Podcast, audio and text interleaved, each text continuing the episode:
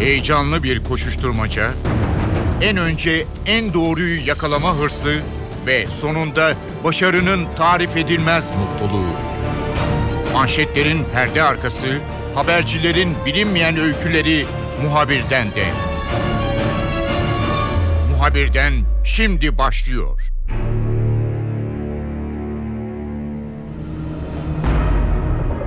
Birçok önemli olayın yaşandığı 2016 yılı artık geride kalmak üzere. Ancak birçok önemli gündem maddesi 2017'de yine konuşulmaya devam edecek. Bunların başında hemen yanı başımıza yaşanan Suriye'deki olaylar geliyor. Bir ateşkes sağlandı yıl sonunda ancak bu ateşkes ne kadar başarılı olacak? Taraflar ne kadar bu ateşkese saygı duyacaklar? Suriye'ye barış ne zaman gelecek? Bunlar hep zamanla ortaya çıkacak konular. Irak konusunda belirsizlik devam ediyor. DAEŞ buradaki varlığını sürdürmeye devam ediyor. Buna karşılık da Irak'ta koalisyon güçleri geniş çaplı bir askeri operasyon başlattı. Aynı şekilde Türk Silahlı Kuvvetleri de Suriye'nin derinliklerinde çok geniş çaplı bir askeri harekatı sürdürüyor. Bütün bunlar 2017'de gündem maddemiz olmaya devam edecek. Yeni yılın gündemini Hürriyet Gazetesi Ankara Temsilci Yardımcısı Uğur Ergan'la konuşacağız. Muhabirden başlıyor. Ben Kemal Yurteri.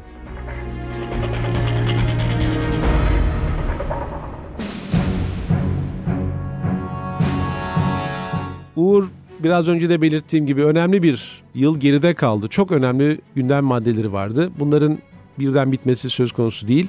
Irak ve Suriye başlıklarında 2017 yılında bizi neler bekliyor? Bu yıldan bir sonraki yıla neler devrediyoruz Uğur? Aslında şöyle bir e, baktığımızda e, Türkiye'nin dış politika açısından 2016 yılı son derece hareketliydi ve bu yılın e, son günlerinde e, Suriye'de Türkiye ve Rusya'nın girişimiyle e, sağlanan e, ateşkes belki de bu yılın e, en önemli gelişmelerinden bir tanesi. Tırnak içerisinde söylüyorum en sevindirici gelişmelerinden bir tanesi. Neden tırnak içerisinde söylüyorum? Çünkü hala bu ateşkesin e, kırılgan olma özelliği e, mevcut. E, sizle şu ana kadar konuşmuş konuştuğumuz saatte kadar e, ateşkesin e, gerek muhalifler tarafından olsun gerekse rejim tarafından olsun ihlal edildiğine dair bir e, bilgi gelmiş değil. Ben yabancı haber ajanslarını da taradım. Bu yönde bir bilgi e, yok. Ancak e, bilindiği gibi e, Türkiye ve Rusya'nın garantörlüğünde sağlanan bu ateşkeste e, bölgenin bir diğer önemli aktörü olan İran e, yok. E, bundan dolayı da e, bir takım e, endişeler var. Çünkü e, Suriye içerisindeki e, silahlı güçlerden en önemli gruplarından bir tanesinde Şii güçler ve hatta e, Hizbullah gücü e, oluşturuyor. E, bunların nasıl bir tutum takınacağı e, merak ediliyor. Gerçi Ankara'ya sorduğunuzda e, İran konusunda bir sıkıntı olmayacağını, Rusya'nın İran'ın da bu ateşkese bağlı kalacağını, e, ateşkese destek vereceğine dair teminatta bulunduğuna dair söylemler var. Hatta Tahran'dan yapılan e, açıklamalar da bu doğrultuda. Ama dediğim gibi yani Orta Doğu zaten her zaman kaygan bir zemine sahip bir bölgedir. Bundan dolayı temkinli olmakta e, fayda var. Umarım ki bu ateşkes e, gerçekten sağlandığı gibi devam eder. Sonunda siyasi sürece geçilir. Siyasi süreçte de e, bir takım e, ilerlemeler kaydedilir ve Suriye'de de e, artık e, ateşkes kalıcı olur ve 5 yılı aşkın süredir yaşanan o e, iç savaş sona erer. E, bununla ilgili tabii ki e, çalışmalar devam ediyor. E, bu ateşkes süreci hem askeri açıdan hem de siyasi açıdan e, yakın şekilde takip ediliyor. E, benim elde ettiğim bilgilere göre askeri açıdan Türkiye'de Eskişehir'deki hava üssü ve e, Suriye'de de e, Rusya'ya ait Laskiye yakınlarındaki üstten yakın takip yapılacak. E, 23 Ocak'ta e, Astana'da zirve düzenlenmesi planlanıyor. E, ateşkes sürecini siyasi süreçte de bir arada götürebilmek için. E, bundan önce e, Ocak ayının e, ilk haftasında veya ikinci haftasında siyasi uzmanların e, veya siyasi e, anlamdaki diğer bazı yetkilerin bir araya gelerek Astana sürecinde nelerin nasıl görüşüleceğine dair bir harita hazırlaması, bir yol planı hazırlaması e, bekleniyor. E, bunlar e, son derece e, olumlu görüşmeler, e, olumlu gelişmelerde. Bir diğer konu soru olan bir diğer konu özel özellikle Ankara açısından anlaşma metnine bakıldığı zaman Birleşmiş Milletler Güvenlik Konseyi'nin Suriye'deki terörist e, örgütlerle ilgili e, listesinde yer alanların anlaşma dışında bırakılacağı belirtiliyor. Bu liste içerisinde PYD, YPG yer almıyor. Ancak e, Türkiye bunu bir sorun olarak görmüyor. Çünkü Ankara, PYD ve YPG'nin kendisi açısından bir terör örgütü olduğunu özellikle belirtiyor ve ateşkes sürecine e, ihlal edecek bir girişimde bulunması takdirde gereken yanıtın verileceğini e, gerek diplomatik kaynaklar gerek askeri kaynaklar net bir şekilde e, bildiriyorlar. Uğur Suriye'de silahların susması kuşkusuz çok iyi bir olay. Çünkü milyonlarca insan hem topraklarını terk etti hem orada yaşayanlar artık geleceklerine umutla bakmıyorlar. Bir de ülkenin her tarafa risk yaratan bir tablo yarattığını da söyleyebiliriz özellikle Türkiye için. Ancak çok karışık gruplar var. E, ateşkese kimler uyacak diye bir listeye baktığımız zaman bilinen zaten 5-6 e, grup var ama bunların kendi aralarında e, bir uzlaşıya varmaları da zor gibi gözüküyor. Bu gruplar reaksiyon nasıl bir reaksiyon gösteriyorlar ateşkese veya uzun süre bunu devam ettirebilirler mi? Umut ederim e, devam ettirirler. Şimdi e, listeye bakıldığında bir kere e, DAEŞ e, ve e, El Nusra e, bu ateşkesin dışında. Çünkü her iki örgütte e, terör örgütü listesinde. Hem Türkiye bunları terör örgütü olarak tanımlıyor ve görüyor hem Rusya terör örgütü olarak görüyor ve tanımlıyor. Ancak en büyük gruplardan bir tanesi olan Ahrurur Şam e, örgütü. Şimdi bunun ateşkese bağlı kalıp kalmayacağı merak konusu. Neden derseniz ateşkes e, başladıktan e, kısa bir süre önce veya sonrasında tam olarak zamanlamasını bilemiyorum ama e, bu örgütten gelen bir açıklama var. Biz bu anlaşmayı imzalamadık diye. Bu tabii çok e, ilginç. İşte bundan dolayı bir kırılganlık belki yaşanabilir. Umut ederim ki yaşanmayalım ve bu grupla da görüşmeler devam edecektir. Hakikaten sizin de söylediğiniz gibi e, çok fazla grup var e, Suriye içerisinde. Özellikle Sünni kesim içerisinde çok fazla grup var. İşte bunlar ılımlı muhalifler olarak tanımlanıyor Türkiye tarafından. Hatta Türkiye'nin ılımlı muhalif olduğu olarak gördüğünü özellikle Amerika Birleşik Devletleri ve bazı Batı ülkeleri e, ılımlı muhalif olarak görmüyorlar, radikal örgütler olarak e, görüyorlar.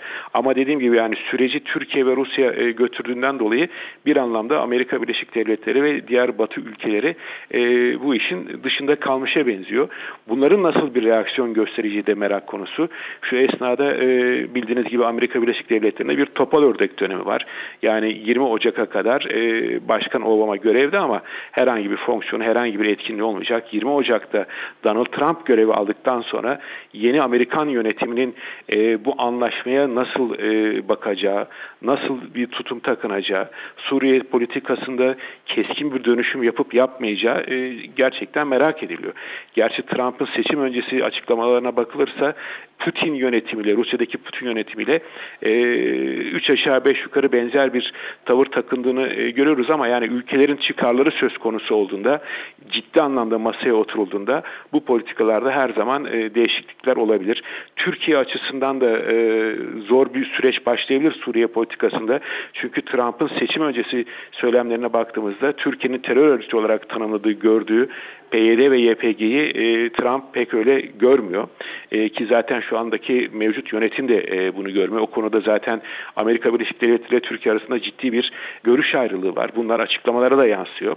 Dolayısıyla e, dediğim gibi e, yani o kadar çok denklemi olan bir süreç ki bu. Yani e, ateşkese uyması gereken e, örgütler var, rejim var, Türkiye faktörü var, Rusya faktörü var, İran faktörü var.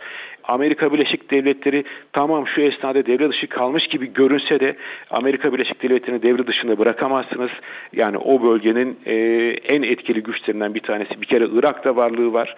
Vallahi bekleyip göreceğiz. Umut ederiz ki e, Suriye'deki yaşananlar 2017'de daha da ileri boyuta gider ve e, ülkedeki iç savaş sona erer ve dünyanın dört bir tarafına dağılmış ama özellikle de Türkiye'nin ciddi şekilde e, ev sahipliği yaptığı neredeyse sayıları 3 milyonu bulan Suriyeli yeniden evlerine geri dönerler. Gerçi ben hepsinin tamamının geri döneceğini pek düşünmüyorum ama önemli bir kesiminin e, geri dönmesi bekleniyor. Diğer önemli başlık Irak olacak. Irak'ta koalisyon güçleri DAEŞ'i ortadan kaldırmak için geniş çaplı bir operasyon yürütüyor. Gerçi Musul'un bazı bölgeleri alındı ancak tamamen bitmiş değil. Rakka var. Bu operasyon biraz bu ülkedeki çok kronik bir takım rahatsızlıkları da e, gölgelemiş gibi. Belki de bu operasyondan sonra DAEŞ tamamen temizlenirse bu defa farklı bir Irak'ta başka bir takım gerginlikler göreceğiz. 2017'ye nasıl bir bakiye e, bu başlıkta aktarıldı Uğur?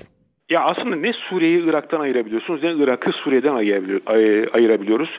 Bunun en önemli nedeni de her iki ülke toprakları içerisinde e, işte bizim DAEŞ olarak tanımladığımız e, Batı dünyasının başka sıfatlar verdiği o örgütün ciddi şekilde e, güçlü olması. Yani şimdi Musul'a operasyon başladı.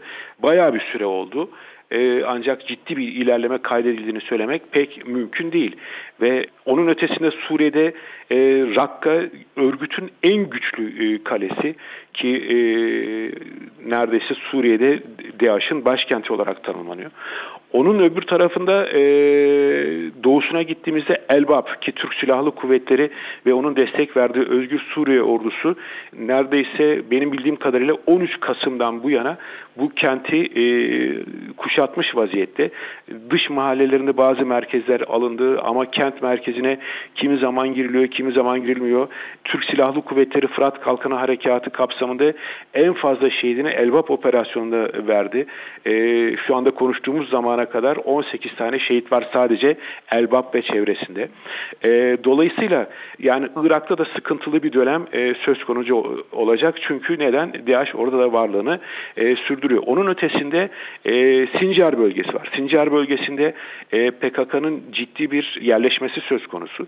E, Türkiye oranın ikinci bir kandile dönmesini istemiyor. Hatta bu konuda Irak'ta e, Irak'ın kuzeyindeki Kürdistan bölgesel yönetimiyle ciddi temas halinde e, Barzani yönetiminden PKK'ya karşı yapılan e, açıklamalar var. E, eğer Sincar'dan çekilmez iseniz biz size karşı silahlı mücadele başlatacağız diye. Bu durumda Türk Türkiye Barzani güçlerine destek verebilir. Gerçi her ne kadar şu an için Dışişleri Bakanı Mevlüt Çavuşoğlu Türkiye'nin Musul operasyonuna katılması söz konusu değil dese de e, Sincar'a yapılacak bir operasyona e, katılma konusunda bence yeşil ışık yaktı bir televizyona yapmış olduğu açıklamada. Eğer Sincar'da PKK varlığı devam ederse ve daha da güçlenirse Türkiye'nin buraya müdahale edebileceği sinyalini verdi.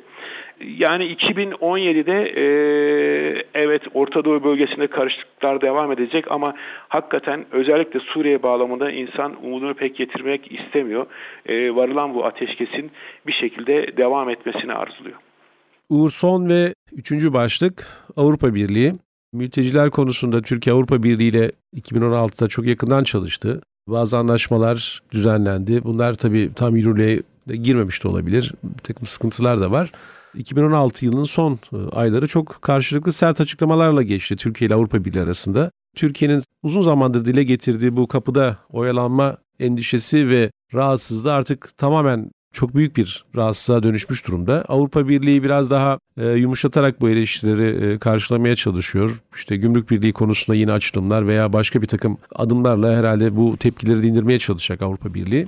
2017 yılı içerisinde nasıl bir Türkiye-AB ilişkileri bekleyebiliriz? Aslında 2016'nın ilk döneminde ilişkiler gerçekten e, olumlu bir şekilde rayına girmişti ve Türkiye Cumhuriyeti pasaportu taşıyan vatandaşlar açısından e, bir umut belirmişti. O da Avrupa Birliği'nin e, Türkiye'ye uygulamış olduğu vizeyi kaldırma. Bununla ilgili e, eski Başbakan Ahmet Davutoğlu döneminde e, önemli e, açılımlar yapılmıştı. E, ilişkiler bayağı ciddi bir şekilde e, olumlu yönde e, gitmişti. Ancak e, Davutoğlu döneminden sonra e, hem e, Avrupa Birliği'nden gelen olumsuz mesajlar hem bunlara e, Türkiye'den verilen e, doğal olarak olumsuz yanıtlar süreci bir anda tıkadı ve bu e, vatandaşlarımız açısından önem taşıyan vize konusu e, yıl sonuna kadar bir şekilde halledilemedi.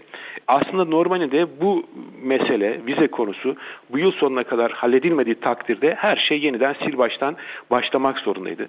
Ama aldığımız izlenimler e, bu sürecin ne Avrupa Birliği tarafından tarafından ne de Ankara tarafından e, koparıldığı yönünde. Yani her iki tarafta bu sürecin devam etmesinden yana. Dolayısıyla e, vize muafiyeti konusunda e, yeni yılda da Brüksel ile Ankara arasında temaslar devam edecek. E, biliyorsunuz bu konuda en kritik nokta terörle mücadele yasası. Türkiye ile Avrupa bu konuda farklı düşünüyor. İşte bu konuda e, bir uzlaşının bulunması halinde e, Türkiye'nin yerine getirmesi gereken e, 7 tane e, başlığın e, ben bir şekilde halledileceğini düşünüyorum. Suriye'de ateşkes sürecinin sağlanması durumunda Avrupa'dan, e, Türkiye üzerinden Avrupa'ya göçte ciddi boyutta e, ortadan kalkacağı için e, bunun da Avrupa Birliği açısından olumlu bir gelişme olacağını düşünüyorum. Dolayısıyla Avrupa Birliği ile ilişkilerin e, sizin de belirttiğiniz gibi 2016'nın son döneminde sertleşse de e, yılın son günlerine doğru yapılan açıklamalarla e, tansiyonun biraz düşürülme çabaları var. Bunun 2017'ye yansımasını umut ediyorum ve vize konusunda da e, Türkiye vatandaşları açısından artık olumlu bir gelişmenin olması gerektiğini düşünüyorum. Uğur teşekkürler, kolay gelsin.